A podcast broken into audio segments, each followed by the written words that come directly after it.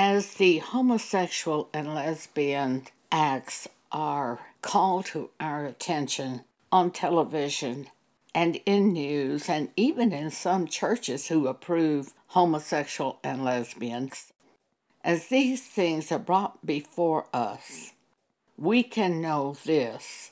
We draw nearer to the return of Jesus. What does the Bible say about homosexuals and lesbians? Look with me at Romans chapter 1. We start at verse 26. It doesn't matter what we think about it. What is important is what does God say in the Bible we conform ourselves to the thinking of God on the matter at hand. So we start reading at Romans 1, verse 26, which shows us what God thinks about homosexual and lesbian actions. For this cause, God gave them up unto vile affections for even their women did change the natural youth into that which is against nature. And likewise also the men, leaving the natural youth of the woman, burned in their lust one toward another, men with men, working that which is unseemly, and receiving in themselves that recompense of their error which was meet.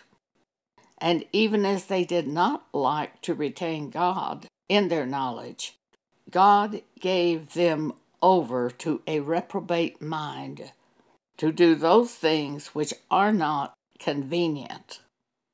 That's Romans chapter 1, verses 26 through 28. It shows us the heart of God on the matter in the sight of God, these are vile affections.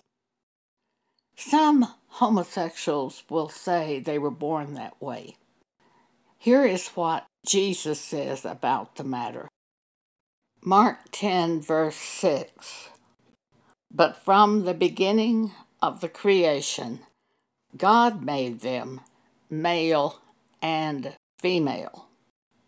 That is the truth of the situation. At some point, they were turned over unto vile affections. According to the Bible, Romans chapter 1, verse 26. And it was God who turned them over to these vile affections. Can a homosexual be saved? Can a lesbian be saved? of course they can be saved.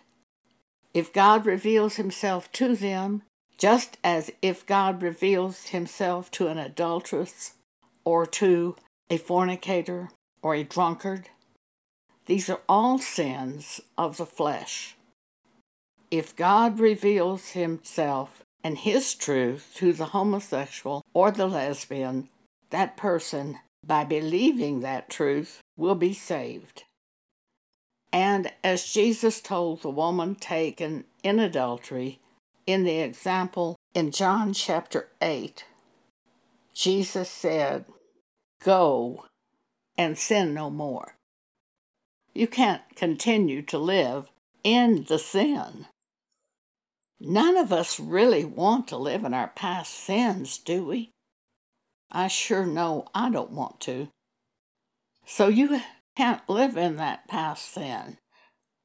You turn from it and live in the life of the new creature that God creates in you by causing you to be born again. 2 Corinthians 5:17 Therefore if any man be in Christ he is a new creature old things are passed away. Behold, all things are become new. Instantly, when we are born again, we are changed by God. And we aren't the same person that we were before God revealed Himself to us. After we are born again, we are different. We are very different from the way we were before we were born again. Change is basically what born again is about. Changed by God, not changed by our own willpower, changed by God. God causes us to be a new creature. Old things have passed away. Behold, all things become new. And one of the main signs of being born again, most of us, if not all of us, after we're born again, we have a desire to read the Bible. We have a desire to be with the people of God. Everything changes after we are born again. And it is God who reveals himself to us and causes this to happen. Thank you for allowing me to speak with you today.